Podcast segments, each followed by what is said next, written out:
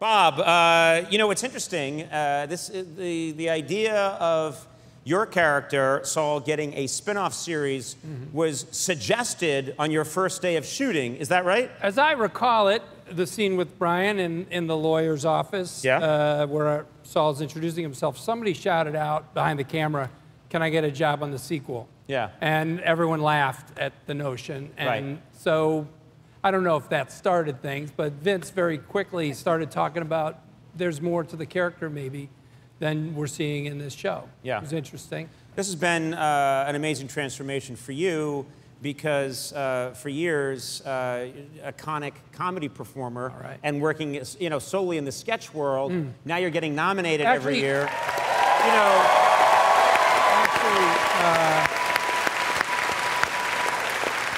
Conan, actually, it's interesting. A long time ago, when I was starting out, I was part of a, I did some acting. Uh-huh. I, I, was part of a duo, an acting duo. An acting duo. Well, yeah, it's, it hasn't caught on. it's an acting team. An acting and team. And it's two people, and one provides the uh, facial expressions. Yes. And the other okay, now I know what we're doing. with All right. audio sound. I actually have a headshot from my team. Uh, this is from quite a long time when I was ago. Starting out. Yeah, there we go. There's me. and uh, that is.